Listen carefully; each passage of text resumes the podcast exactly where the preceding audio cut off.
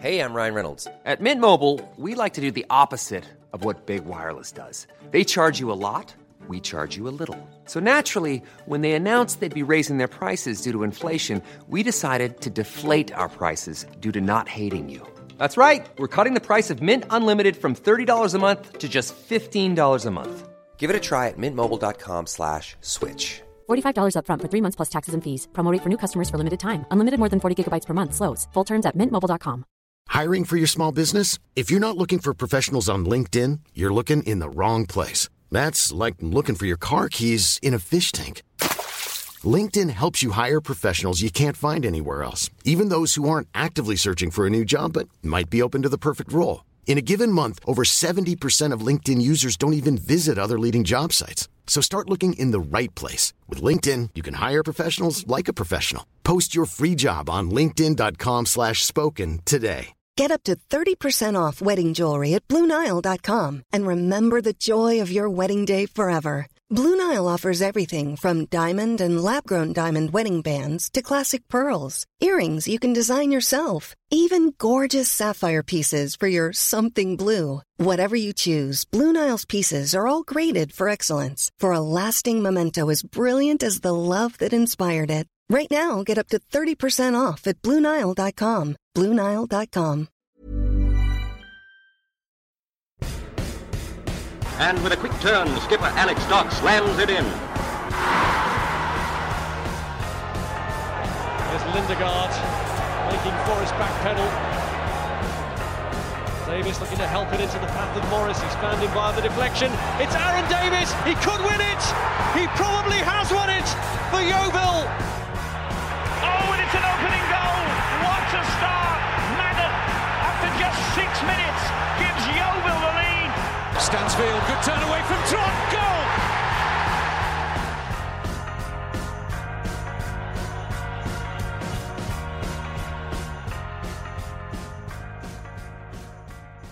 Hello and welcome to the last Glovers cast of 2021. We're seeing out the new year in some fashion tonight. We've got Mr. Ben Barrett, Good evening, fine gentlemen. Elliot Watts is with us, Good evening. and the pharmaceutically challenged, freshly jabbed Moderna, Mr. Dave Coates. How you doing? Are you okay? Are the chills setting in yet? Are you? chills and the uh, you know the hot flushes and everything. I don't know whether this is just my age or whether it is uh, anything to do with um, being pharmaceutically challenged, which does make me sound a little bit like I'm now Breaking Bad. But there we go. but um, nice to see I'm relegated to fourth now. Well, Watsy has even uh, like uh, kicked me out. So Well, I think fine. there we had, you know, there was most of the conversation was about you and your jab. So, if anything, you're the headliner rather than.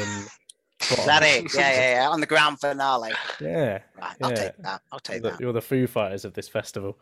Wow. Um, how how was, that one how was everyone's Christmas? Happy Christmas, all of you. Happy Christmas to you too, Ian. You had a good one. Are you recovered from it yet? What- really, yeah, fine. What good. weird stuff did you eat at Christmas, Ben? There's got to be something. Oh yeah. Got to have like peanut butter and turkey or something like Ah, that. I, can't Okay. I hate peanut butter. Um, nothing particularly weird. Um, and how was the ham?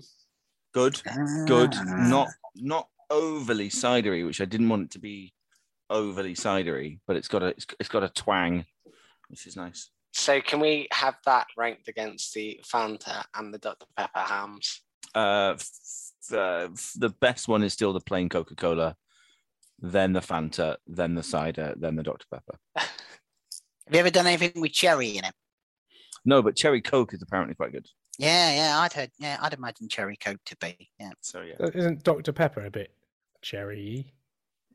Yeah, aniseed. yeah. yeah, a bit more aniseed, I think. Yeah, Okay. You know, you're in that weird bit between Christmas and New Year where Ben's rocking out a ham on with a random fizzy drink next to it. I It's like that oh, you it- call cider a fizzy drink. Normalising alcoholism here. Elliot, did you uh, get the bins out? um, completely missed the bins last week. no, Forgot to put them out this week we went away. but the bin man did come and get them for us. So Ah, it must have been flavour of the month for the bin man. it was it was a shambles down this way. I was watching what the old people were doing, and even they didn't know. So It's the double bank holiday. It throws you off. Normally it should be pushed back two days, but it was only one day. and there was me being all clever, saying on Twitter for no one else to miss the bins, and I missed the bins. Like the final day Oh, of. Glastonbury Festival in your garden, was it? Just like litter, just strewn everywhere, empty tents. Can cans of cider, not Yeah, ham. exactly. yeah. Empty packets of ham, yeah. Should we talk about football? I want to know what your Christmas first, Ian. Oh yeah, Yeah. mine was good. I've been busy. Started decorating a room. Yeah, That's what's that all about? Yeah, well, Why did that Move it. happen? well, we're moving the boy into the bigger room, so I've now got to find a new home to podcast in. Um, painting it a lovely shade of green. Which Mhm. actually, that reminds me, uh, I've got a color for the Chris Angelo's color team. Because the color Freddie has chosen is called warm eucalyptus, so the Paul Warren eucalyptus. yeah, leave that one where it is, shall we? I mean, I could probably if I, I need to go back and look through all the Valspar color charts, and then we'll, you know, we could come back with hundreds. We'd have a squad. There'll be a best in there somewhere, isn't there? Yeah, probably, probably. Quite best. Hmm. So Torquay, one of us was there. how, how are you feeling about it, Elliot? That's why I'm here, isn't it? Uh, Torquay was uh, eh, not not good afternoon actually. Wasn't a good afternoon at all. Wasn't pretty on the pitch. Wasn't pretty off the pitch. Um, yeah, I didn't really know where we want to start with it. Um, if I was to describe the Yeovil team that turned up and the Torquay team that turned up, um, they obviously thumped us. 3 0 was a good win for them. Um, but if we remember that Weymouth game that we played against Weymouth, the first derby we played against them, and we we turned up bang up for it, and Weymouth didn't look like they wanted to be there, and their manager at the end didn't realise that it was a derby. That was probably a bit of us last weekend. Um, they out shithoused us completely, completely for a team who does that to everyone else. For every one harsh solid tackle we put in, they put in five. They are flying in. Um, and we just didn't really look like we wanted to be there. I think the run of games maybe had got to us a little bit. Um, the expectation had probably become a little bit too much, but they just wanted it so much more than us on um, that afternoon that we couldn't really compete with it. They were they were ta- they were just taking lumps out of us. Um, and good challenges as well. The ref didn't give us much, to be fair. I think that was quite apparent. The pitch was pretty dodgy, and we had the red card, which you could say changed the game um, when we were getting into a little good spell. But it was petulant, as uh, Darren Sarll said. Um, it was a it was a cynical thing to do in the minute he did it. If the you knew that if the ref linesman had seen it, he would go for it. So yeah, not a pretty afternoon. Is it a derby? Do we call it a derby? Boxing Day derby. I Do would- you think? if you're playing them at Christmas, you should you should be up for it, and we weren't, were we? No, no certainly not. No. I think the part of the world we're in, we get so few derbies, really, that you know, Plymouth Claim will be a everyone we derby can. if we get to play Plymouth. It's uh, It's not a Weymouth, it's not a big game, is it? But they had a they had a decent uh decent support out for them, and they were just bang up for it. They were so up for it. I mean, I know they thumped us down there at Christmas last year, and they just did the same to us again at the weekend. Um, the, te- the the the red card you could say changed it. We didn't take our chances though.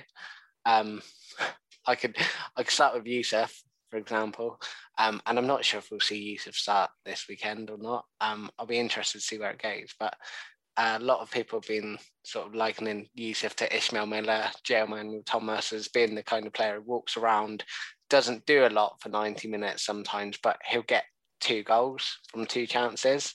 He had two clear cut chances at the weekend and not a lot else. And both of them were fumbled pretty poorly. If you want to be likened to that kind of player, you've got to take chances. Um, especially if they're going to be few and far between in the game. If we're that's our sole striker and we're relying on Yussuf, um, we need to we need to be seeing the goals. But then I wasn't at the game before, and supposedly he was unplayable. So it's one of those, isn't it? Do you think that's why why he's at this level because of his inconsistencies? Because what we've been told from, you know, he, he got a half decent move to, to Blackpool at one point. Um, I know he didn't play for them, but he got that move off the back of a bit of consistency. Do you think that actually, if he was playing at his highest ability, he'd be slightly higher than the National League? It's just this distinct lack of consistency that gets him going. Because we we said on our WhatsApp chat that if that first header goes in in that first half, it's an entirely different game an entirely different game. And moments like the red card and that chance are the way are the things that make those games pivot. Yeah, he comes and goes in games, doesn't he, as well? And he goes missing for massive periods of games.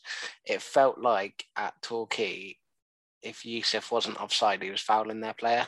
And apart from their, those two chances, he he couldn't get his foot on the ball, hold it up, be that hold up man for anyone to run off him because he was either offside or committing fouls where he'd lost the ball.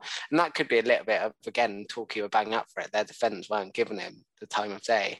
But it's wasn't keen on the ambling around type uh, that we're getting out of him, especially in the second half in front of the away fans, sort of ambling from side to side on the pitch, and and that then he has one chance that falls to him, and he heads it away from goal, not not straight into the back of the net. And you're right, Ben. That's the inconsistency that he's got two head two heading chances there. He should be taking at least one of those, at least. Maybe he's not as good at heading as he is as good at kicking. He's had a few headed chances. Was it a Solihull? Was that a headed chance that he? Oh yeah, on the on the stroke at half time. I yeah, right under the bar. I've no idea how he missed that. And you know, he put the ones against Woking. He put away. You know, was oozing with confidence. Hmm. The two he That goal there. against Eastleigh was a good finish as well, wasn't Yeah, it? Again, with not hit with his it. head. Yeah. Struck it on the swivel, didn't he? It was a fantastic goal. Yeah. Um, yeah. Yeah, maybe he's not good, not good at heading the With the ball. like ball, yeah. like Thierry Henry. Thierry Henry could never head it, could he? if you play, he's not quite Thierry Henry. Then. If you're playing, if you're playing him as a target man, you got to be taking those chances. You you really, really do have to be taking those chances. It- But across the across the pitch, it doesn't just fall on his shoulders at the No. weekend. Across the pitch, there was um, two two out of sevens, three out of sevens, maybe. A team who just lacked that. I don't know if we got a little bit scared after the first 10 or 15 where they were flying in to tackles and going in two footed. Um, we just we just didn't know how to handle them. We really didn't. There was it only looked like from the start one team were going to win it. I felt. We said but on our last chat, didn't we, that that first 15 minutes would set the tone and how I thought Torquay were susceptible in that was first 15 minutes. Is it a simple case of someone somewhere at Torquay, possibly Gary Johnson, has figured that out and gone, right, we need a big first 15 against a side who are good at the first 15? Is it that simple? Is someone just spotted a tactic and tried to counter it? Um, you wouldn't put past Gary Johnson, would you? They No. started so fast, they started so hard, and they kept that throughout the game as well. And I used that phrase earlier. They completely outshit our stuff. Completely. I've sworn twice now. I'll remember to frame any further, refrain from any, any further swear words. It's done now. It's fine. Keep going. You, you'd imagine they were coming off the back of a rocket as well from going out to Tonbridge Angels in the trophy. You can't imagine that he'd have let them have an easy week off the back of a defeat like that in a tournament that, if they're not going to really get involved in the playoff hunt, would probably have been a half decent chance of silverware for them. Then I imagine They're not the most consistent side either, though, are they? no, God, no, they're not. And that's why, in a strange way, I'm not overly concerned about. I'm sure we'll talk about this weekend's game in a little bit more detail, but I'm not massively concerned of, oh God, it's Torquay again, because it's a bit Jekyll and Hyde, isn't it? Torquay are good, and then they go and get dumped by Tonbridge Angels, and then they go and beat Stockport, and then they struggle to beat Barnet. And yeah, I, they're a bit hit and miss at the minute. Last year they beat us 6 0, didn't they, on Boxing Day? And 6-1. 6 1 was that? 6 1. Sorry, Albie got one. Don't forget Albie's one. And then they came to Huish Park a week later and we turned them over, didn't we? They're not They're not the most consistent side. They're not the same team they were last season. Definitely not. Um, we could we could definitely turn that around this weekend without a doubt. You say they are an experienced side, aren't they? Because, uh, like you said about the shithousery, you look at our, we got five yellows and obviously two reds. Obviously, one of them was after the final whistle, but um, and you were saying there, and it's what uh, Sheridan and Sam were saying on the commentary. There was every much, uh, you know, bit of intensity from them as there was, you know, bad tackles and all the rest of it. They were going for it, and we were going for it, but we got five bookings and they got none. So that tells you that this is a team that knows what they're doing and they can be. And you look at the sending off for Lo-Everton, that I think it was Lapsley, the number four, He got mentioned quite a bit on the commentary. He knew exactly what he's doing, didn't he? Because he clattered Sonny. Um, and then immediately when the ball went back to him, he's there like nudging him from behind, isn't he? Just trying to wind him up. And he got exactly what, you know, he walked straight into the trap, didn't he? I don't know if it's clear on the video. He stood on Sonny Blu's foot. He really, stood yeah. on his Achilles, on his Achilles, mm. and that's what those kind of teams do, don't they? They just know how to get in the head of you, yeah. what they're what they're playing for, and he stood. On, he, he, I could see from the away end he was physically stood on Lo-Everton, but Lo-Everton's kicked his leg out for yeah. all to see, right in front of their home fans who are right behind the linesman. I don't know if the linesman can see it or not. I don't know if mm. the linesman could see a flailing leg go behind. He was quite some way away and it was the wrong side. The linesman to then call the ref over and say he needs to go for it. I don't know. But you don't do that in front of their home fans, do you? It's a, no. it's a silly mistake to make. But he's a young lad, isn't he? He'll learn from yeah. that. And and he did the, he did exactly the same thing Dale Gorman did um, against Barnet a few weeks before. Went down like he'd been shot through both kneecaps, and then he was straight back off again. And uh, I noticed Josh Staunton was having a good word with him when um, when the red card was ha- handed out. So maybe that one will uh, hang over till this Sunday, and Josh will remember him. I was a big fan of Staunton getting in his face on the floor. Gotta say, I thought you'd um, like that one. Big yeah. fan of that, but Exactly. If it's your team, you're not going to complain about it, are you? Mm. We did the same in the Barnet game the other week, and the ref had a bit of a stinker. Don't get me wrong, the ref didn't. I don't want to sort of put it on the ref's shoulders that for the reason that we lost, um, because looking back on it, it's a just justified red card, isn't it? Some of the yellow cards, some of the decisions that went against us maybe weren't so fair, but that's just football, and that we we needed to do more on the pitch. We can't just put the sole blame on the ref shoulders. I've got potentially. I'm not sure if this is breaking news. I don't know if this is news or even breaking news, but I just hit refresh on the FA discipline website, and Sonny Blu Lo-Everton's ban has not has been has disappeared. da da da. So Dan Moss is, just Ben is the only person with access to this web page as well. Nobody else in Britain can get onto it except Ben. so Dan Moss is still there. A foul tackle, one match yeah. ban. Grant Smith, offensive language, law 12, S6, two match ban. And that's it. What do you reckon he said? Because I've heard offensive stuff said on a football pitch a million times, and uh, you, never get a red card, or very rarely is there a red card. He must have said something pretty offensive to get a red well, card after the fact. On a scale I've, of on a scale of one to Materazzi to Zidane, how bad was it? I see. I've had the discussion with Coates already in the week, and you we haven't seen what's hmm. happened whatsoever. Um, but at full time, Reuben Reid's gone over to their fans who were in the corner, and I'm sure we'll get onto the subject in a minute about what the Torquay fans were up to on uh, Sunday afternoon. But he's gone over to them to tell them to calm down. Now, whether Smith at the same time has gone and said something or shouted something to them, I'm not aware. But it seemed that the handshake still happened. Grant Smith was in front of the away end, and the ref spoke to someone and then ran the length of the pitch to red card Grant Smith. It wasn't like it was in an exchange of words between the two that may have been perceived between people.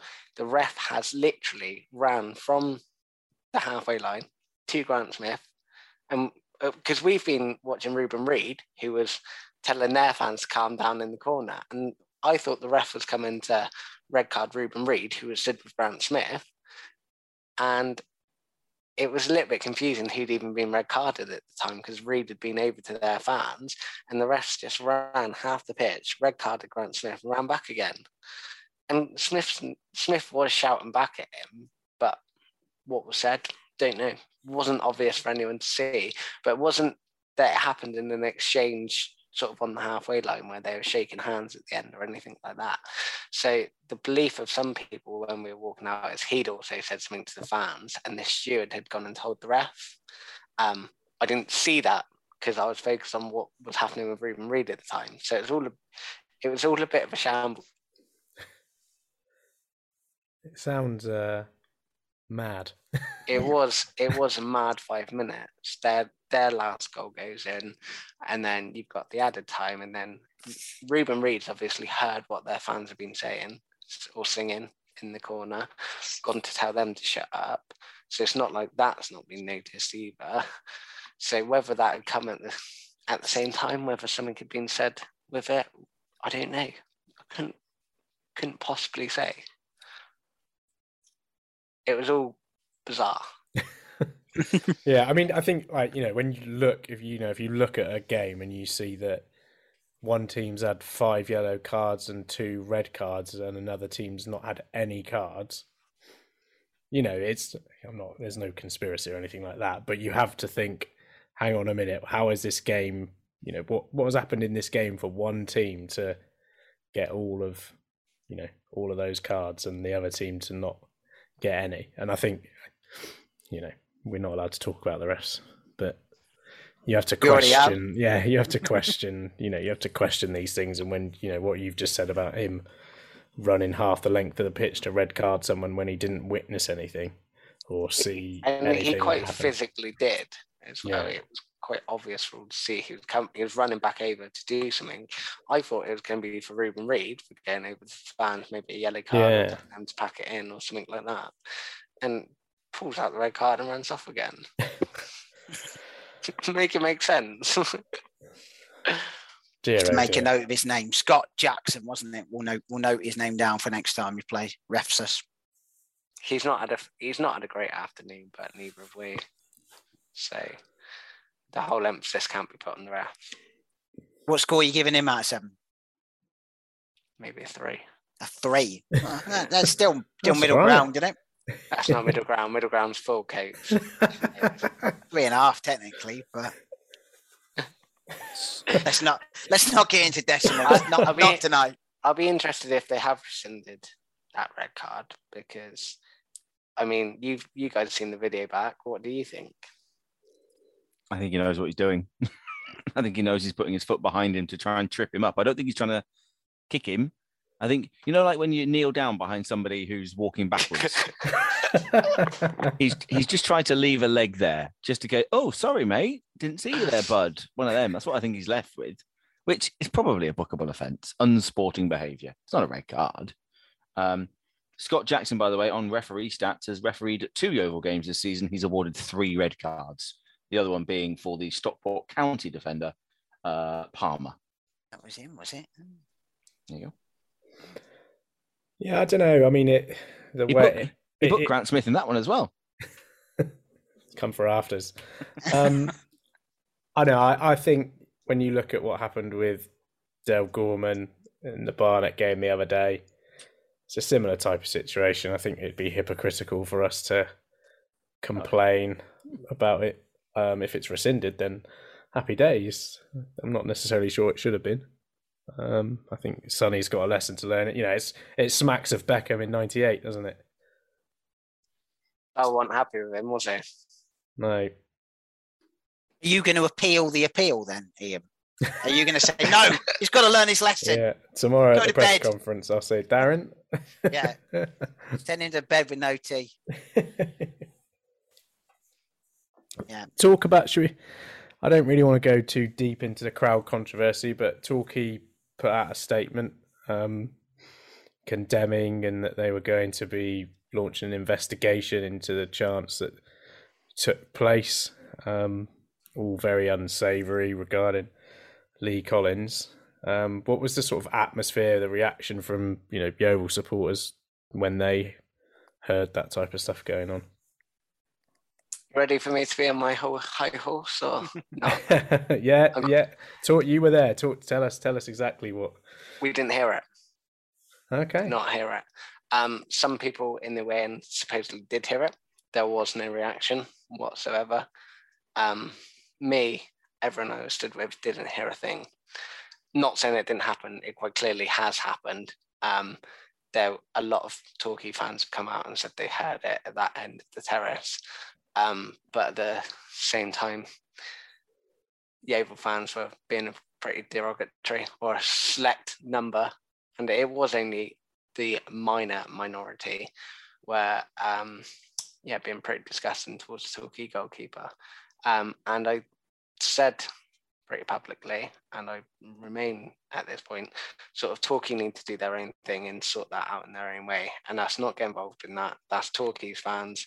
And I'm really pleased they've come out and sort of approached the subject head on and said that's not acceptable here. Um, we need to get our own house in order because this isn't the first time this season that this happened with our fans. Um, some of the comments that I had made me pretty angry in the way end on Sunday afternoon. Um, and words were exchanged and people were told in no uncertain terms that it's not acceptable. And those people who are making those uh, remarks to goalkeepers on a weekly basis need to have a long, hard think about whether football's placed them because some of the stuff that was coming out of their mouths on Sunday afternoon um, was just awful. It was some of the worst I've heard from Yeovil fans. Um, and lets side down because then tier three. Um, and we've got a really good fan base at the moment. We we travel well. We're one of the well sport teams in the league. Look at when we were on telly the other week at Huish Park and the noise that was made. Why do they need to go and do that? Sort of I'm not even going to repeat some of the remarks that were made. You can go on my Twitter and see the remarks that were made, um, or a couple of them at least bang out of order. Um, I hope Torquay did tell us that their names would be passed on to the club or pictures of them would be passed on to the club and it had been noted what had been going on in the away end. Um, I just, as I say, I just think if you're going to go to a football game and make personal remarks to a player on the pitch, when we're a club who we know how that feels, like if another team's saying that about Lee Collins and we're all sort of want to be against that, why is it acceptable for us to do it to another team? And it's absolutely not, and it needs to stop. Yeah. Yeah. Mm, kind of a lot more to that, really. Must do better. Everyone must do better. We must, and I don't want to be on my high horse about Yeovil and Yeovil fans and be like, it's got to stop, but it absolutely has got to stop because we can't be the pot calling the kettle black if our own fans are up to it as well. If that keeper's heard those remarks being made by our fans at the weekend, then they're well entitled to go and report us to the FA as much as we are them. I think Darren Sarll spoke about it after that Yate game, didn't he? Where there was that report of uh, something said to Adi Yussuf about, Uh, you know, people just feel like it's right to that they can get away with saying anything. We all know we're all on social media. You, you see it all, and I know Ian asked us not to get on our high horses, but yeah, jump on it. But I don't think this ain't a Yeovil Town problem, is it? It ain't a Torquay problem. It isn't even a football problem. It's a society problem, isn't it? That no, you don't even know where the line is anymore. There used to be things, and this make me sound like I'm a million years old. I know, but there used to be a time where you know there was a line that you know you can't say that kind of you can't say it just doesn't seem well collectively we just don't seem to know where that line is anymore do we and it's easy to you know demonize football fans and say oh yeah they're the ones who are doing it they're the ones but there's plenty of people i mean bloody hell we've got a prime minister haven't we who uh, says racist things and sexist things and homophobic things and i'm not saying that Torquay United fans know Boris Johnson is, and that's why they do it. But you, you, get the same thing on on social media, don't you? Where somebody makes a, a, comment and then they get all followers and likes and all of that, and it's like rewarding people for saying things and doing things. So yeah, not to get too big picture about it all on a, uh, on a Friday morning or whenever you're listening to this, but um, um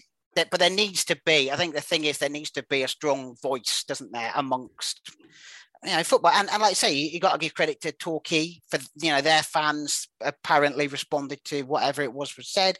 The club has responded to whatever it said. And like you say there, what's the, the, um, if Yeovil fans are saying things to other Yeovil fans, that's the kind of thing that we've got to do, isn't it? That, that people yeah. have got to feel that they, they, they're, you know, they've got the backing to do that because it's, you know, against some people, you know, I'm difficult to believe looking at the size of me, but I'm not a fighter. So uh, if I uh, if I went steaming in there and saying, uh, you know, saying, you know, stop saying that, what's to say someone's not going to like smack me in the mouth or something like, you know, you've got to feel like you've you you are entitled, not entitled, that you've you've got the backing to be able to go in there and do that, and something's actually going to happen. Yeah, So and I'm got to police ourselves.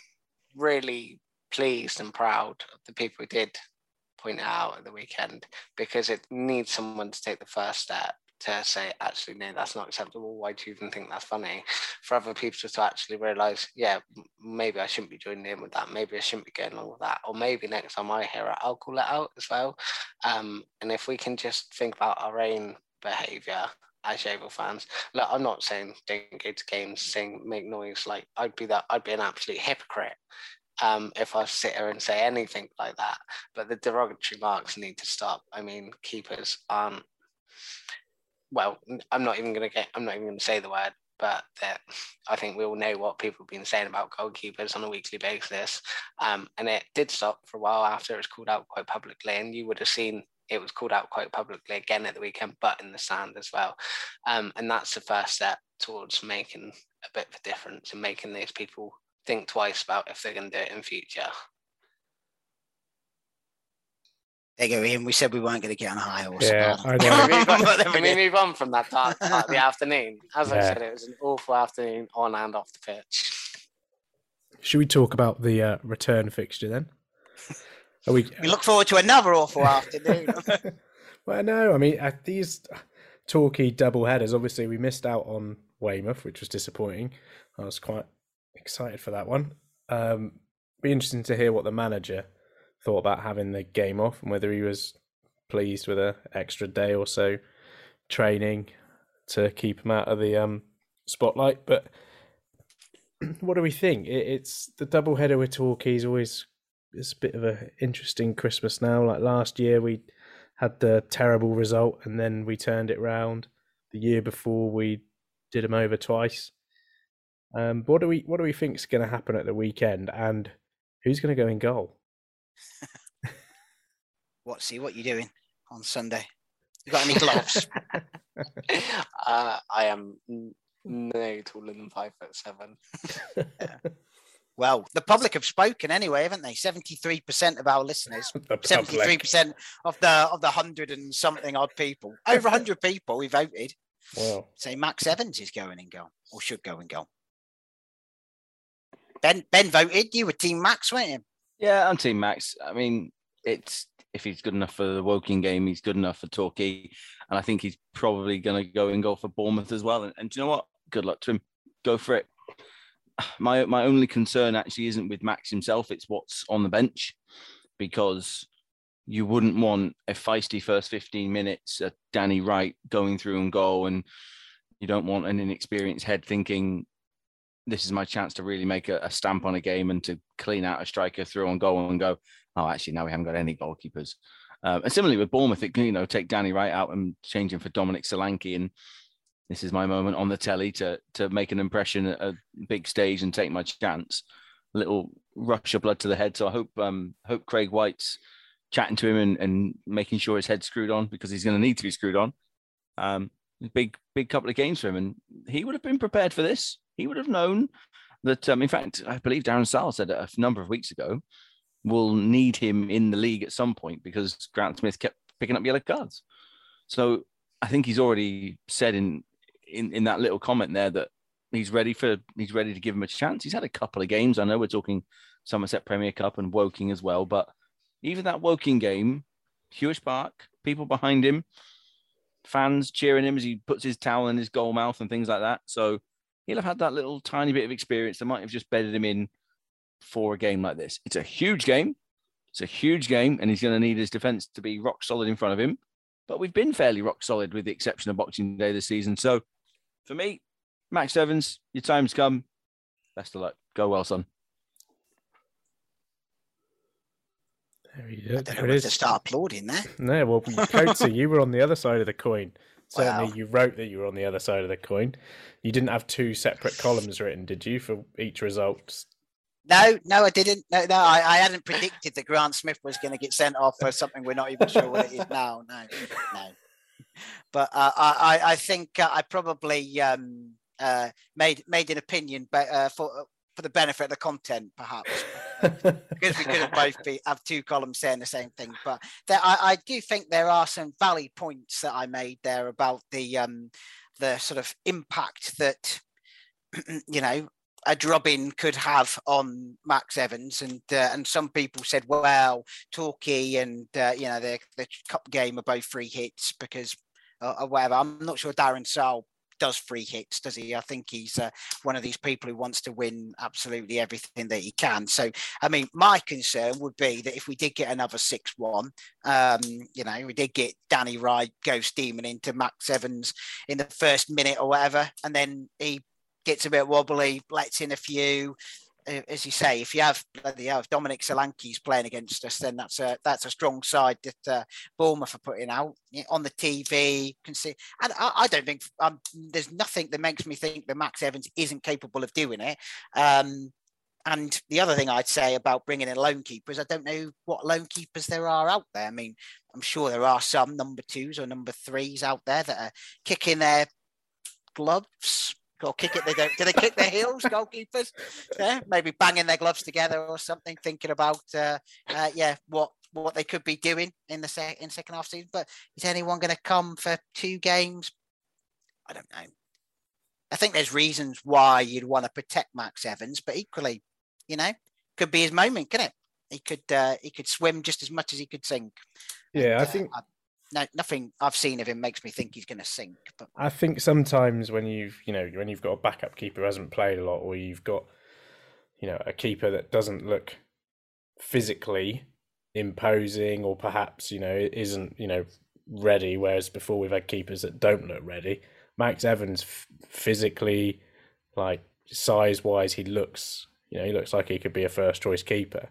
This isn't like you know an, an under eighteen Resi just warming the bench for the sake of it, or isn't you know is part of the group just to kick the ball at your first choice. I think he's got something about him which you know I don't think we should not feel confident with him in goal, but I do think Sunday is sort of a might be a bit of a benchmark test to see where he is, and then maybe that will help us make a decision. Perhaps I don't know. Like you said, if we do get spanked and there's a few ricks in there that aren't particularly good, then maybe we do need to be on the phone to someone to see if they can send us a keeper for 30 days.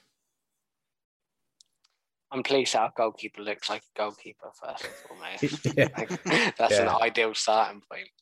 Um, I think rather than turning heads at Max, um, defence needs to stand up and be counted, don't they?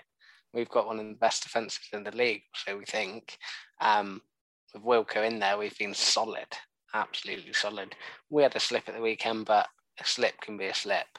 Um, they're going to need to stand up, and if they've got Max behind them, they're going to need to. They've all played their deb- debut. They all know what it's like starting a league game for the first time. It's a little bit harder when you're in goal and the pressure's on.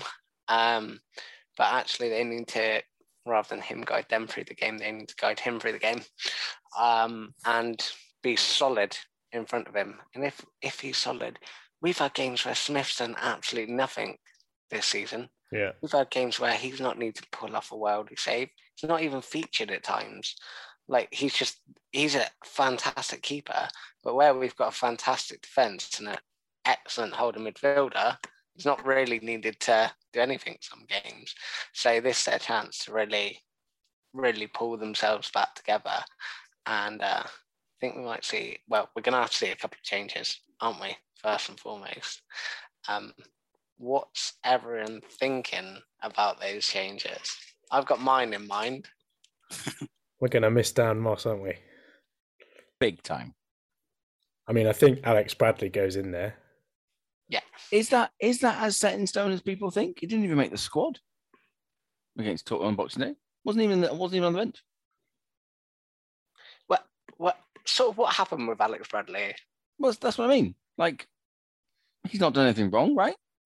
No. Is he, is he just is he just dispensable from the bench? I thought he had the attributes of being able to play in three or four different positions. So he was handy to have on the bench. We've seen him at left wing, we've seen him in midfield, we've seen him at the back, we've seen him come on for two minutes and get a booking out of nowhere just to just to waste time. We've seen him do that, but we've seen him start against Woking and did okay.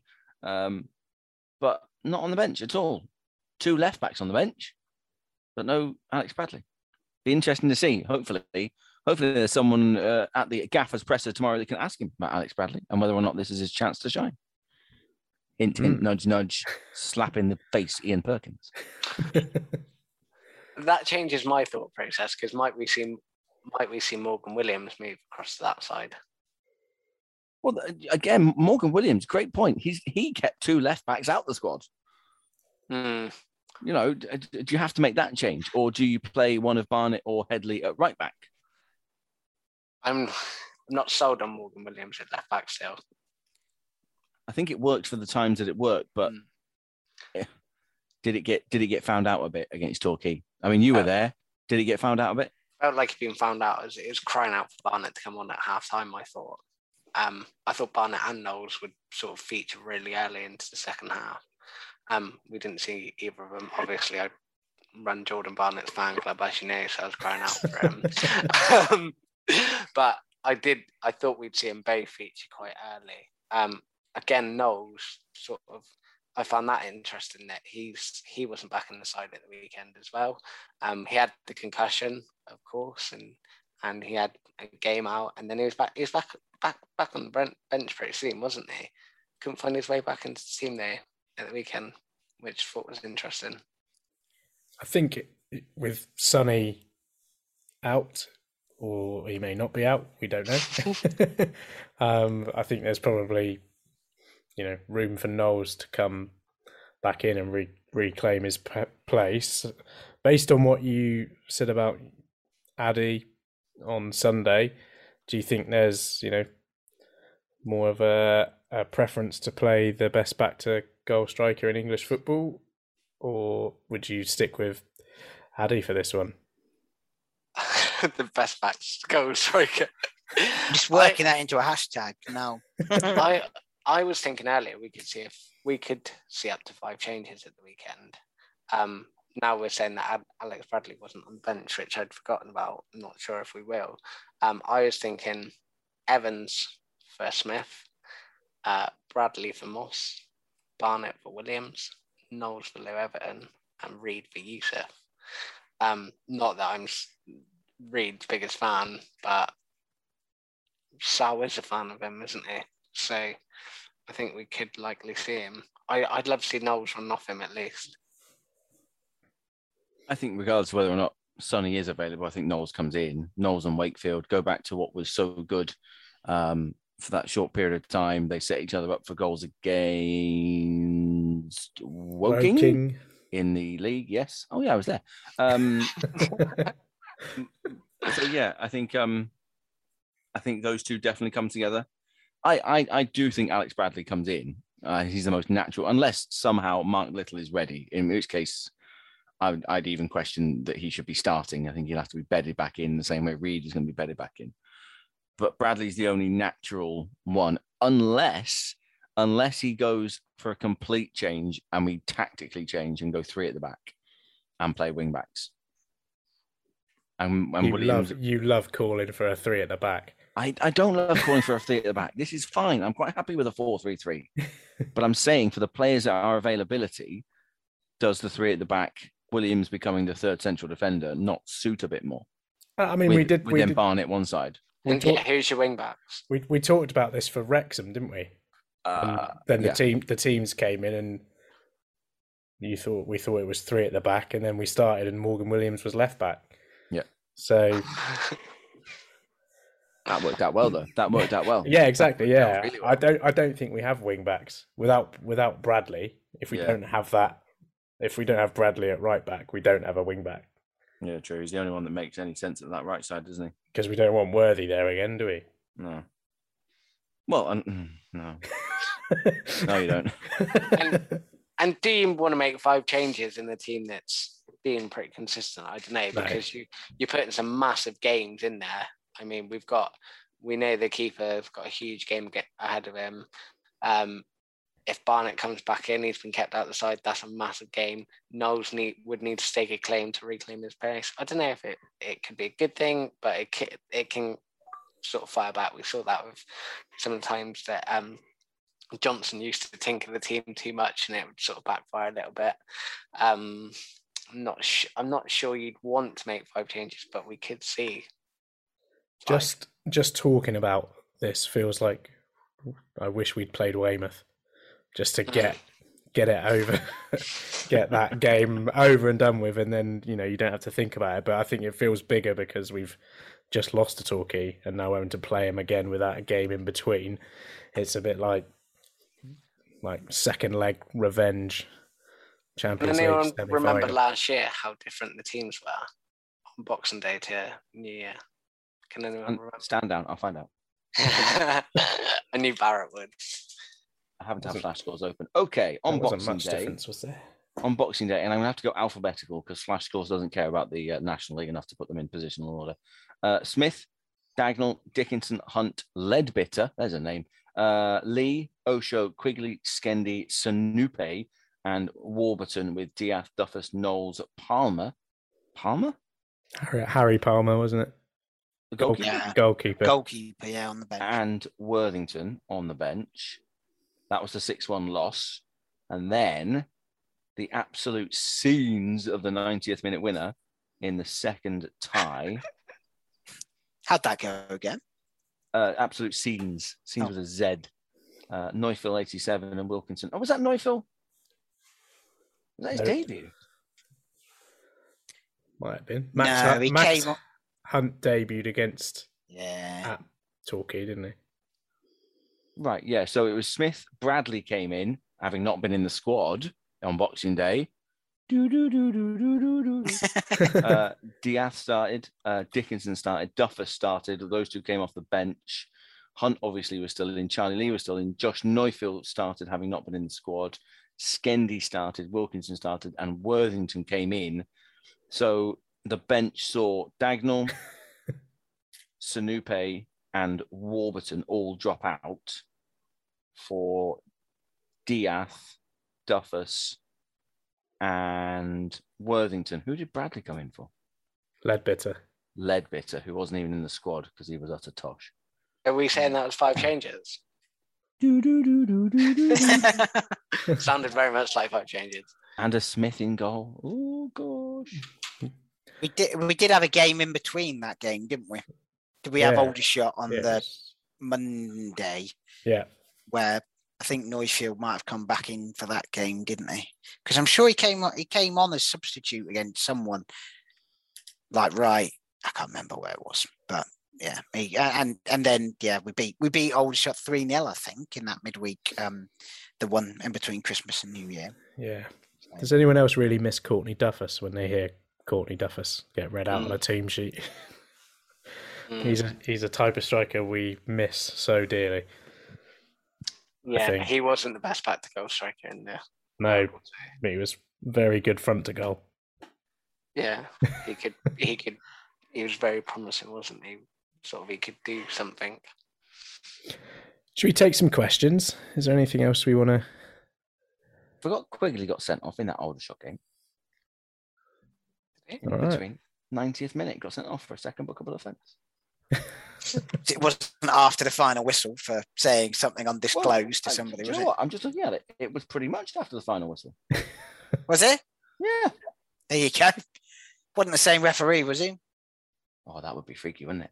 That would. Hang on, I'm going to check. Right, right. It- it's Quigley well, back Ben training. goes It's Quigley back training. Somebody might, have, training, somebody yeah. might have to ask tomorrow. Ian. Could we see Quigley at least feature on the bench? Well, uh, uh, well okay, who- who's the bench then? If we go with your, if we go with your eleven, who's the bench? Well, there's no keeper. Well, is there, or do we stick an under eighteen on there? I don't think. I just don't think there's a keeper. I mean, we're not sure if we should stick with. We're questioning if we should get a loan or stick with the subkeeper Yeah. because of playing in the league. Now we're saying we could do an under eighteen keeper on the bench as well. could we do a lone keeper to just sit on the bench? I don't know. no, I don't think. Well, We got we we could have a bit of depth, couldn't we? We If you've got enough players to bring five changes in, there's a bit. There's at least a bit of that. So if if we go with if we go with your team there, Elliot, your bench is Morgan Williams, Morgan Williams, Jaheim, Morgan Williams, Toby Stevens, and Ollie Haste. Is it not? Have I missed anyone? Well, Yussuf. Oh, yeah. Quick- So so the other one of Yussuf. Yussuf, the other one of Yussuf and Reid, Morgan Williams, Stevens, Haste, under 18s keeper. Have I missed anyone? potentially Lo-Everton if he's not banned. Potentially Lo-Everton if he's not banned. potentially Quigley, Potentially Quigley. Potentially Mark Little. potentially Mark Little. Potentially Oh, looking Headley. like a good prospect, isn't he? Headley. Yeah, yeah, Jaheim Headley. Yeah, Headley. No one's no one's asked about him. I don't know. I'm not really like what what what is a Jaheim Headley? He was on the bench at the weekend, wasn't he? Yeah, but he started the first game in the trophy. Looked Yeah. all right. Set up and set up a, a goal. Played all right, but then dropped out altogether. And you're thinking, okay, I'd like to know a little bit more about him because clearly he's got a bit about him. don't know. We do this with loans, don't we? Yeah, Mm. we don't really. Yeah, we come in, we don't talk to them, we don't ask anything about them, and then they disappear, and you go, oh yeah, he was a thing.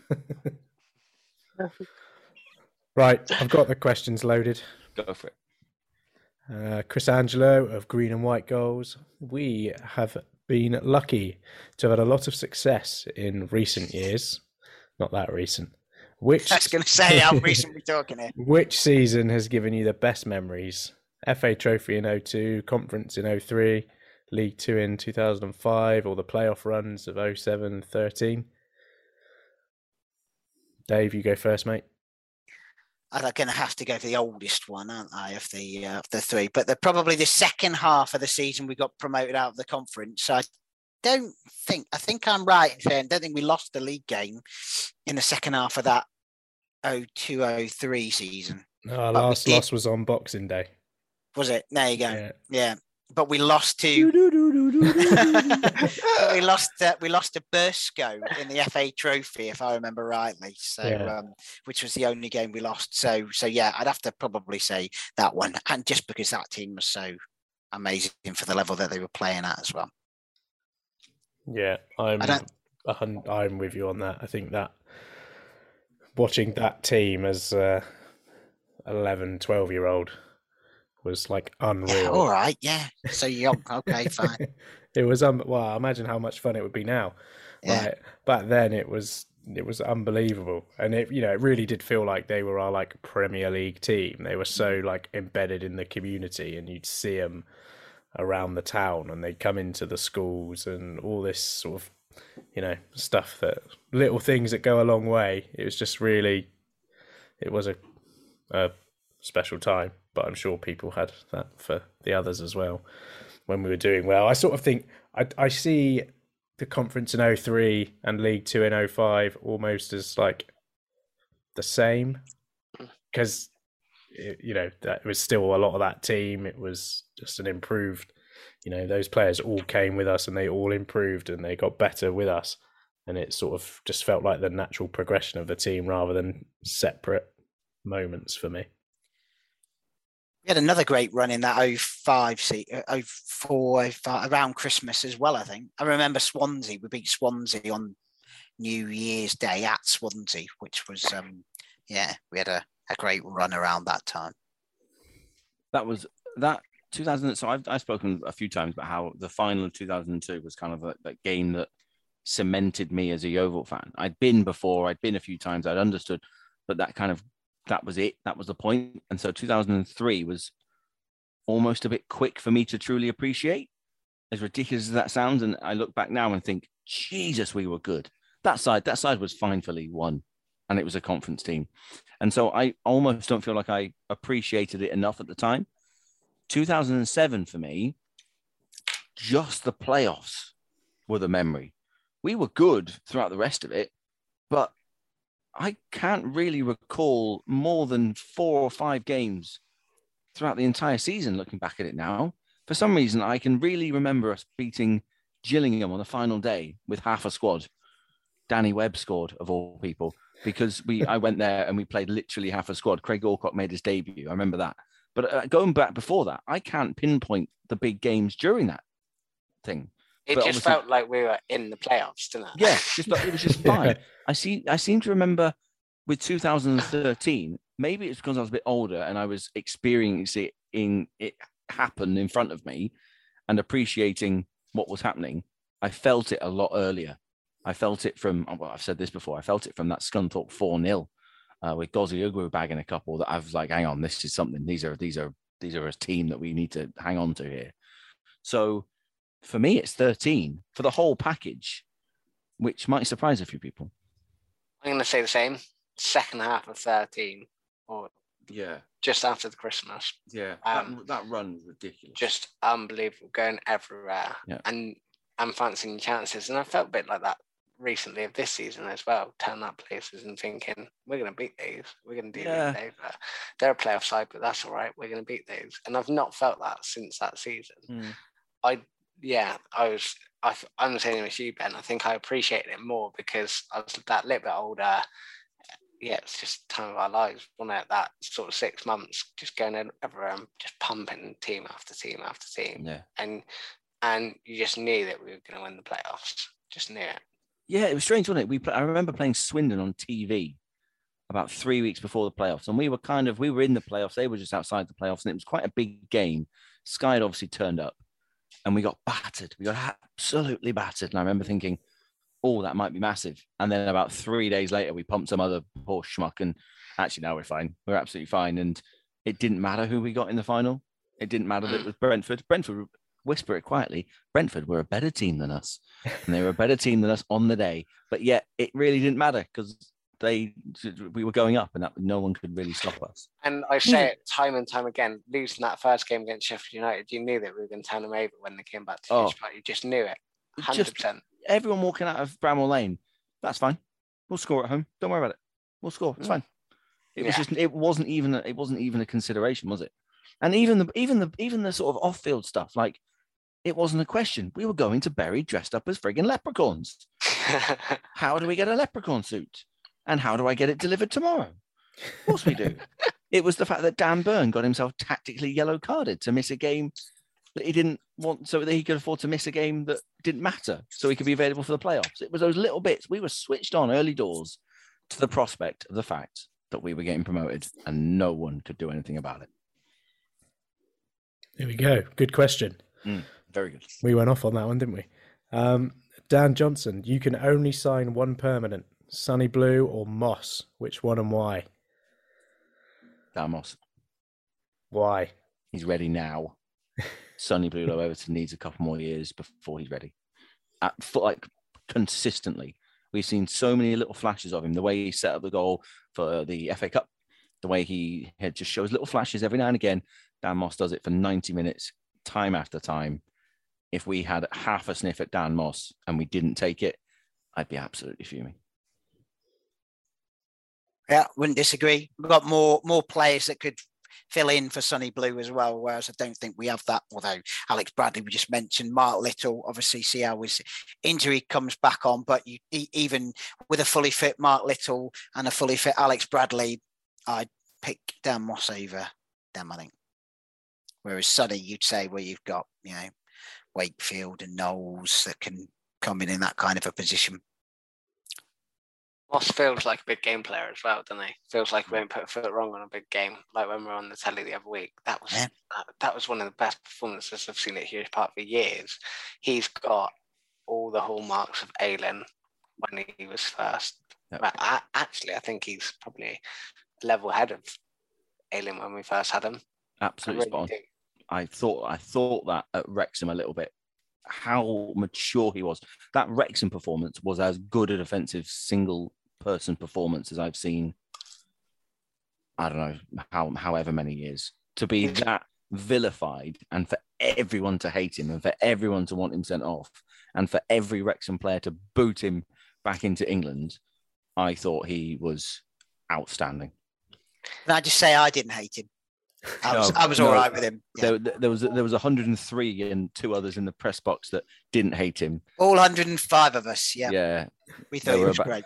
There was about 8,000 people who were baying for his blood. And um, We've Yeah, just been talking about that League One season there, and he's exactly like Aiden was that season. Yeah, yeah. He's he's different gravy. And if Millwall if Millwall don't see it and they want to get rid, we'll have him. Extend that loan. Oh, y- extend them all, by the way. And I chuck Jack Robinson in there as well because he was outstanding at Solihull. Outstanding when both teams were down to 10 men and we were really under the cosh. He was outstanding. I want all three of them for longer for the rest of the season. Go. No arguments here. Uh, here is Hugh. Of our sequence of lone keepers we had during the EFL years, which struck you as A, the best when with us, and B, has in your opinion gone on to be the best in their subsequent careers? Jeez, we had some good ones, didn't we? Best was with, when he was with us, Stephen Henderson, although he was probably the one who who Yeah. went on to fail in his career after that because he never really did anything.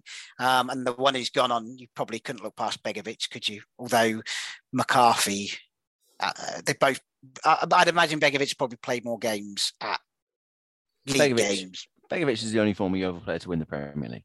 Well, there you go. Yeah, yeah. So I'd say Stephen Stephen Henderson was he beat Huntington to like all the trophy, all the Yeah, awards, did. did. not he? That season. He So, was quality, wasn't yeah, he? Stephen Henderson was great. Absolute quality. You thought he'd go on and play Premier League for ten years, didn't you? Yeah. But he didn't do anything, did he? Did he go Portsmouth? He was at Bristol City. He was from Bristol City, wasn't he? Is he is he Charlton's second choice, third choice keeper now? I Hey, think he's still playing somewhere. what's he up to on Sunday? yeah, There we go. good point.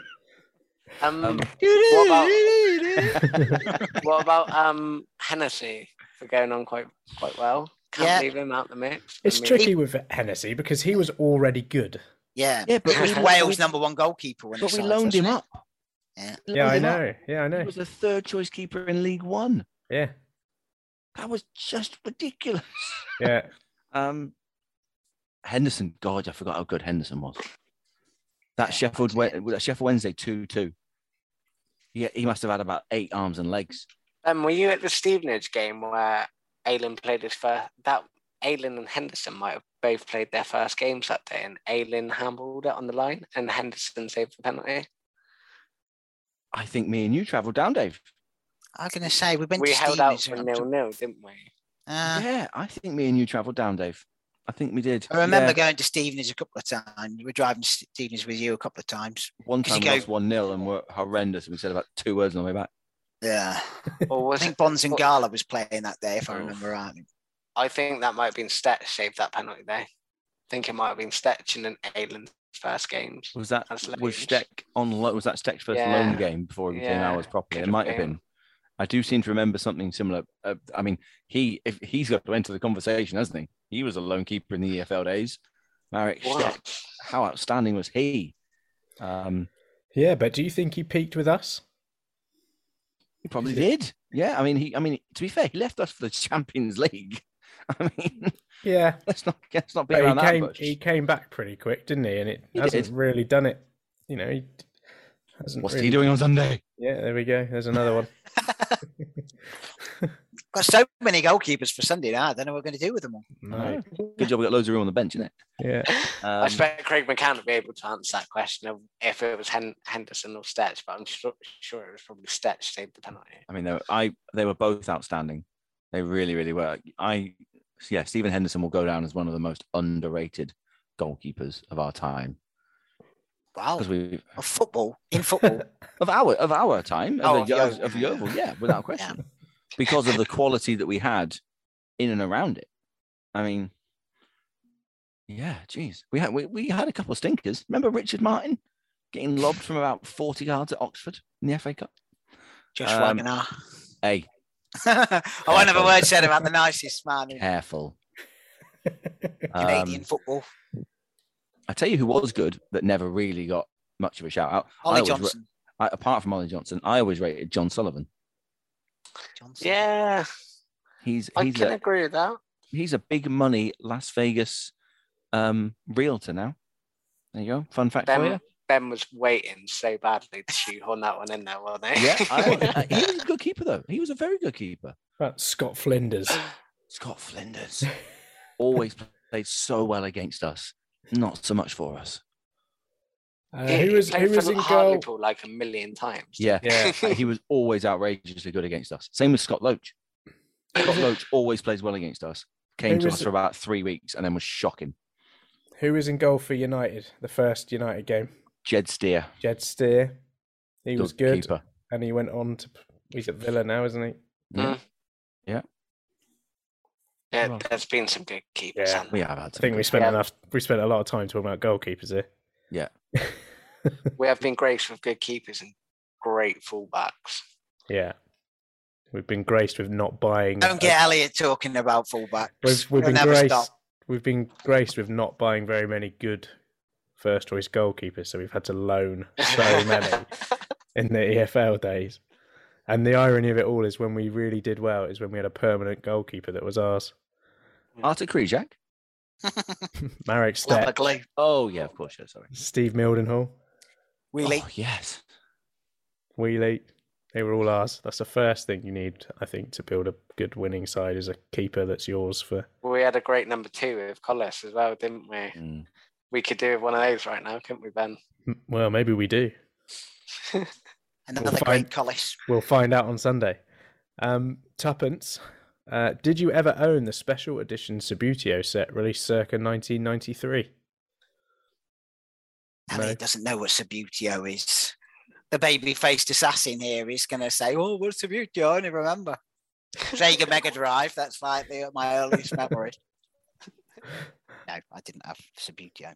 I had Did- Subbuteo, I think. but I don't think I had the Yeovil Town Special Edition. No, no. I've I've I've been triggered of a of a memory now. Hang on, about Terry Skiverton, or was it Darren Way? One of the managers was asked about Yeovil being either a big club or an attractive club, or something. At some point, I'm gonna have to find it. I'll find it and we can tweet the link out. Um, but he said, "Of course, we're a big club. We're the only non-league side they made Subbuteo for," and left it as that. That's the Oh. that's that's what that meant. That's what that question. That's what memory that question is dragged up for you there. No, I didn't have the set either. I was five. Don't be silly. I'll keep quiet. uh, in the style of Roy of the Rovers, what would the title of this year's annual be called? If the story was about YTFC. So this year's annual, that's from Rich Wilcox Smith. It would just be the front, the front cover would just be a picture of the Antonio Conte meme, wouldn't it? Just one normal day of Yeovil Town, please. That's all I want. Roy of the Rovers and the lost owner.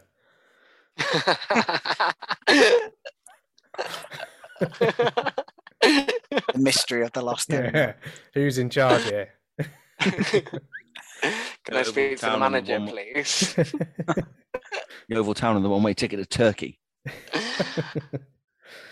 Uh, okay, we'll move on from that. We've talked, Simon. We've talked about Max Evans. Hopefully, we've answered your question. Gareth Aspinall asks favorite Christmas snack, Christmas football highlight, and which cracker would you like to see YTFC bring into the squad in the new year? And we've updated the listers on Ben's cider glazed. Well, cider glazed ham rather than spam. Or, Favorite. favorite Christmas snack. Everyone go. Dave, you first. Stollen bites. You ever tried them? Stollen? Like German pastry, in it. I'd never tried them before, never even heard of them before. this Christmas. My mum brought them up. Yeah, they go down. I give them a six out of seven. And now they're your favourite. First time Yeah. ever. Wow. Yep. bites, they've risen straight to the top. Okay. Elliot, Playing games here. Next, Ah. go on, Perkins. Sue, you go. Oh, I've gone for Elliot. I said Elliot. All right. I've eaten so much over Christmas that I just can't even decide which my favourite's been, to be honest. I'm not sure this kind of on the fencery is That acceptable. is very much on the fence. I'm Yeah. struggling to think of all the things I've eaten.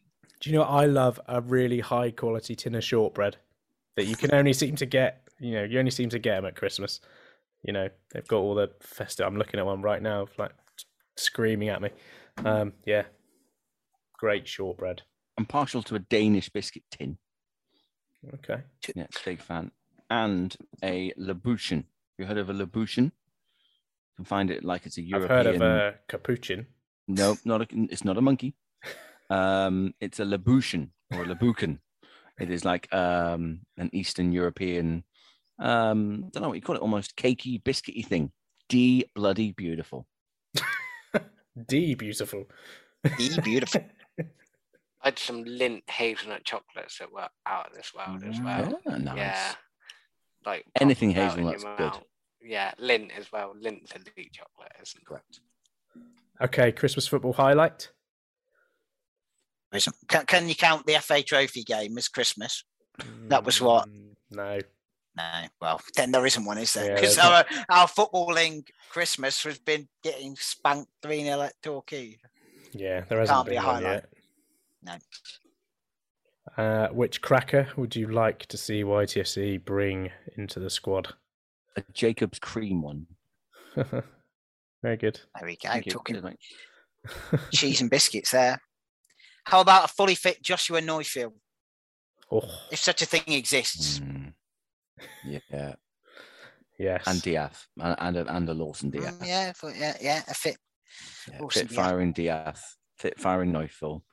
Do you think Knowles we'll and see a fit firing Lawson D'Ath ever again? God, I hope so. I really hope so. I don't want Courtney to Jeffers.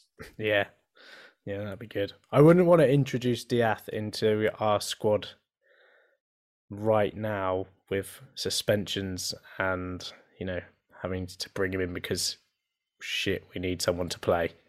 I'd like to have him come in when things are a little bit more comfortable. If we were to have him back in and not risk, you know, look what happened to him last year, and that was because we had no one else and he wanted to play and we had to play. So We've Yeah. obviously kept him around the place for a reason. We have plans for him. You don't keep a player who's pretty injured, out of contract, around the place, presumably paying for treatment, might even have some kind of contract with us. I don't really know. But you don't keep him around the place for no reason. There's a future at Yeovil for Lawson D'Ath. And on Yeah. his day, Lawson D'Ath's too good for the, the conference, too good for League Two on his day. He's unbelievable. Um, it's just his day has been so few and far between because of injury that we probably haven't seen the best of him since he's been here. Could we see it? I'd like to hope so, but it's going to have to be a steady recovery because he's had a long time out of football, hasn't he? yeah, yeah. I can tell you that the uh, BBC co-commentary gig doesn't pay very well either. So he, ain't, he, he- he ain't making his fortune with his side hustle. So I did have a Christmas highlight though, which was Wilkinson and Staunton snarling in the Torquay player's face. then Wilkinson walking off laughing, and obviously I was cheering that. Um, that was that was the only highlight I could pick out that game. Fair. I mean, I saw Adi Yussuf going into Marks and Spencers this week. That'd be a highlight. What? What's he? Tell us about your almost uh, brush with fame this, Oh. this evening. Oh yeah, well, I I could have got an answer to what had happened. I was out for a walk earlier and I saw in the distance Grant Smith was getting into his car. If I'd been a minute earlier, I'd have said, Hey Grant, I'm on the pod tonight. What happened at the weekend? and we could have got the lowdown. So if I find out, I'll, I'll if I see him around the place, I'll uh, I'll ask. I like that all you'd have had to said was the pod, and he'd have known. He'd And then known. he's sworn in your face and driven off. What you should have done is ran up to him with a yellow card and then ran away. He'd know the pod. And Clevo, we'll finish off with this question from Clevo. What are your? Let's finish with what are your highlights. We're not going to talk about the lowlights because that's all a bit grim. Uh, highlights of the year and what do we foresee 2020 going for YTFC? The crystal ball. Quadruple. All four of them. There we go. We're going to win the FA Cup. For those who don't know, the conference, the FA Cup, sorry, the National League, um, FA Cup, FA Trophy, and the Somerset Premier Cup. Going to Ben, what's your highlight? Um, if I'm allowed to be just a bit personal, the Wrexham game was a big day for me personally, uh, professionally, and what a performance from the lads! That was a performance that made me fall in love with this lot all, all over again. And um, yeah, there wasn't a lot to to love about last season, so it, it does come from this season. Stockport was potentially a one-off performance of amazing. Wrexham for me was Jesus, actually, this lot are good. so for me, it was Wrexham and all it did for me personally, and all it did for for the group that we've got at the moment. And 2022, yeah, quadruple silver. Elliot. I think the year started really well, didn't it? We weren't there, unfortunately, but we actually all but ended Torquay's hopes of promotions. They fell to pieces after that, didn't they? And then they lost out in the playoff final. So I think that was a cracking start to the year. Games we've been at, they can't really beat that Tuesday night down Weymouth when we beat them on penalties. Um, if you're going to win a tie, if you're going to make it hard, win it in a real crap penalty shootout where you give them every chance possible to uh, to win the game. Yeah, I think I think that was probably that was probably a highlight for me going to Aldershot as well and beating them there. And like Ben said, I didn't have high hopes for this team at the start of the season, but actually they've they've done well so far. They've fallen in love with this luck again as well. Any um and that's what and that's what will hurt quite as much at the end of the season, won't it? Yeah, definitely. The what's your, kills you. What's your crystal ball telling you, Elliot? I think we're going to go all the way in the trophy. Yeah. I think we are going to go all the way in the trophy. Definitely. That'll be fun. Coatsy, highlight. Uh, what is uh, in your crystal ball? right, you, you, I know you're already trying to predict what's in my crystal ball, aren't you? But the um, uh, I just said the winner at Stockport just because it was so unexpected. Because you know, yeah, okay, so you can win at Aldershot and things like that, but but Stockport were a very, very, very good side, um, and we just knocked him knocked him out of the park. But then when Watsy said that about Weymouth, obviously I wasn't there, but watching those head those um earphones come off that steward's head when Tom Knowles' penalty smacked him on the Swede. That was um, that was quite amusing as well. And in my crystal ball, uh, I think for in terms of the league, I still don't think we've got a squad that's good enough to get in the playoffs. I think we'll finish outside the playoffs. But I have written here finalists in the trophy and win the SPC. So, yeah, but I say finalists in the trophy. I think we'll get to the final, whether we win it or not obviously depends who we're playing, doesn't it? But I, I, could see us doing that but the silverware is definitely the SPC. That's the one we're all interested in, obviously. That's the big one. Benjani to score in the final. and Ben to run on the pitch. Which final?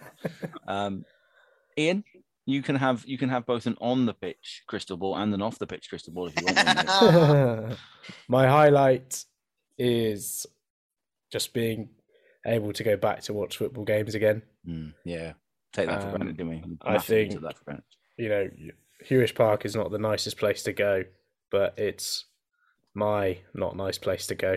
it's our not nice place to go, and to not be able to go there for so long, and then to finally get there at the end of last season and go consistently this season is just, I don't know. You didn't really. It's definitely you know that cliche if you don't know what you got till it's gone, but you know it's you know, it's been great to be back watching football, and I don't think I'll ever take for granted being able to go and sit in my seat and watch the Yeovil Town again, really, because it's yeah, it was quite depressing to not go. Um, so yeah, that's been a highlight. And in the crystal ball, well, we've we're still on. What day are we on now of Scott Priestnall's deadline? We must seven be... plus twenty-two. Treble figures nearly now. Yeah, we know. Well, we assume that Simmel are still working on things. They've not come out since Julian Jenkins's tweet, so the crystal ball says something's got to happen. Surely, something needs to happen. I know it's between Christmas and New Year, but that was a long seven days, wasn't it? that was a long seven-day deadline. I bet. I bet I know it's like if it's Tuesday day. or Sunday. Yeah, I bet he has missed bin day definitely more than once. it's almost like it was a load of old shite his, his deadline. almost. I bet he doesn't even do bin day himself. Telling me he's got the money to pay someone to do it because I don't think so. he does do bin days. He just does someone else's bin days. right, lads. Thank you very much for your time, and I'd just like to say a big thank you to everyone who has been listening to us this year and reading the website and sending us messages and everything. Uh, it's all been massively appreciated by myself and by Ben and Dave. Uh, we're going to carry on the hard work. Sorry, lads. we got to do it next year as well, um, and we'll keep bringing you Yeovil Town stuff even more this year, I suppose. Ian, can we say thank you to you as well? No, because because Dave and I wouldn't have bothered to do any of this if it weren't for you, mate. So thank you to you as well for for for busting the whip and and yeah, doing right. all of the uh, doing everything for us because this is your brainchild. This is your this is your baby. This was your thing of no, let's get a daily blog. No, let's get all the side space. No, let's get all the photos. No, let's do all this. And we're just the minions. We're just the we're just the the wrenches. You are the monkey. We are the wrenches. So, you are uh, more than minions, and I refuse to accept your thanks. Well, I appreciate it. that, that is the spirit of the season for you, isn't it? you can stick your thank you. no, but seriously, thank you to everyone who does still listen. It's still baffling. It's absolutely baffling that people still listen, lads. Can you all stop and we can all just pretend this has all got, gone away? Um, so thank you. I, I do appreciate it. It keeps me going, if nothing else. And I'm not grateful at all. Cheers, everyone. See you in the new year. Happy New Year.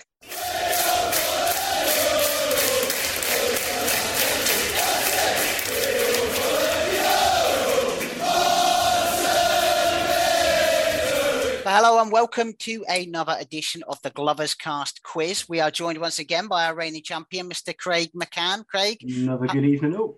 How are you doing? Do you have a good Christmas? Yeah, very good, thank you.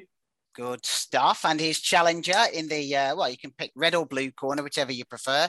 The northeast corner, I understand, is uh, is Robin Batchelor. Hi guys, thanks very much for having me on. Uh, yeah, representing the the northeast lovers. I think there's there's only one other, so yeah, I, am taking the title as principal spokesperson. I think principal spokesperson. That's a smaller uh, contingent of um, of supporters than the Northern Glovers. We try, you know, try to be inclusive between the Northwest and Yorkshire and the Northeast. I'm not sure where Yorkshire fits in all that, to be honest with you, but somewhere in the middle. But um, right, okay. Well, welcome, Robin. We'll um, we will get underway then with our uh, our three former Yeovil Town players, and the theme for tonight is uh, final match heroes. These three are all players who have scored in the final match of a Yeovil Town season. Now, Robin, you told me that your your time supporting Yeovil began around 2007. Am I right? Uh, that is right. Yeah, I think I did one in about 0506 okay. and then we yeah, won't expect you to remember one then, game yeah from, so that long ago yeah Right. Mm. Okay. So I've tried to keep it within that range. So there's a there's another little clue okay. for you. Right. Okay. So here we go. I was born in Enfield in North London in September 1990 and joined the youth team at Tottenham Hotspur as a 16 year old. I was top scorer in Spurs Academy with 14 goals in 26 matches in the 2007 8 season and made my first team debut in a UEFA Cup tie against NEC Nijmegen in 2008 and played, uh, played again in the same competition against Shakhtar the next, earning myself a new contract at Spurs. Is that? Oh, it was John Obika. He got there. Was that what you're going to say, Robin? I was going in Andros Townsend, so the ah, other well, other third loan contingent. Well, yeah. I was gonna I was gonna go. The next line was March 2009. I was brought into Huish Park as an 18 year old alongside a winger called Andros Townsend. So that would have given it away, wouldn't it? But there we go. Right. Okay one 0 okay, So can, can you remember when uh, when Obika scored final game of the season? You'll be doing well if you do. Oh, I can't remember. It was a game. 2011 against Carlisle on the final game of the 2010-11 season. Okay, right. So 1-0 to Craig. Here's the second one. I was born in Blyth in May 1992 and grew up supporting Newcastle United, where Alan Shearer was my idol. I made it through the youth setup at St James's Park, but was released at the age of 11 and played youth football before being spotted by a scout for Darlington whilst playing for Blyth Spartans. I made my debut for Darlington, then a League Two club, at the age of 18 with financial issues off the pitch, ravaging the club's playing staff, and we were eventually relegated out the league. My performances in the conference quickly earned attention of the Premier League, and I ended up joining Fulham for a reported £350,000 fee at the end of the 2010 11 season. Spent my first year in the club's reserve. In September 2012, I joined Yeovil Town on a month youth loan deal, making my debut in a game at Preston North End, where I scored, scored an own goal in the 86th minute and went on to score my first senior goal a minute later. Despite that, I became a regular in Gary Johnson's side, playing alongside Byron Webster in the heart of defence. I got my se- Burn. Dan Burn is the right answer. Yes. We we don't need to guess which game final game of the season he scored in, do we? Or was it James Hayter? Ah, right. Not James Hayter, no. No, right. I was gonna, I was gonna say when it got Newcastle, I was expecting you to jump straight in there with you know northeast connections and all of that. I was Right. thinking Ben Tozer had a spell, but at Newcastle at some point, but the, the Didn't he? prize Yeah. was a bit of a giveaway. Kevin yeah. Gould did as well, didn't Yeah. we? We had him, we had him the other week, though. I think Kevin Gould, but yeah, right. Okay, so one 0 final contender. I was born in Bishop Stortford in June 1986 and was a revelation in the youth team at Ipswich Town, where I was in the academy. I made my first team debut as a 16 year old in March 2003, coming off the bench in an East Anglia derby against Norwich. Not Ed Upson, but that is a good shout. Right, that keeps you out for the for the next paragraph. I'll, I'll call you back in, Craig. Um, which Tractor Boys won 2 0. The following season, I became the youngest player to score a hat trick with a treble in a 4 1 home win over Watford, where I was paired alongside Darren Bent. Okay, Craig, you're back in. We're going to say Dean something. Bowditch. That's us, yeah. It is Dean Bowditch. You're absolutely right. Dean Bowditch is the correct answer. Blimey. Right. Okay. So we've got a we've got a new champion who's uh, who- who's won the very popular Yeovil Town Who Am I variation of this quiz, and now. Just because it's the uh, uh, coming to the end of the year and into a new one, I'm going to change it up.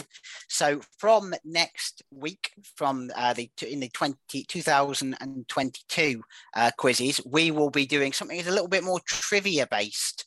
And with the help of our historical oracle, Mr. Uh, Nigel Dyson, we're going to be coming up with some Yeovil Town questions, some of which might date back beyond 2007, but some of which uh, probably will be very much within 2007. So, Robin, we will see you back here next Thursday. Keep your diary free, and uh, we'll, uh, we'll we'll give that a go and see if we can find a competitor to take you on. Craig, hard hard good run. knocks, but good work. That was that was three wins, wasn't it? We, we, we yeah. count the one over bottle one over cleverly as a Cleves at the half. start. Yeah, exactly. We'll call it two and a half then, as one of them was against Cleves. Yeah. Well, rightio. Okay, gents. Well, happy New Year to you both, and we will. uh Yeah, speak to you next week, Robin. And with a quick turn, skipper Alex Dock slams it in. There's Lindegaard making Forrest backpedal. Davis looking to help it into the path of Morris. He's found him via the deflection. It's Aaron Davis. He could win it. He probably has won it for Yeovil. Oh, and it's an opening goal. What a start. Madden, after just six minutes, gives Yeovil the lead. Stansfield, good turn away from Trot. Goal.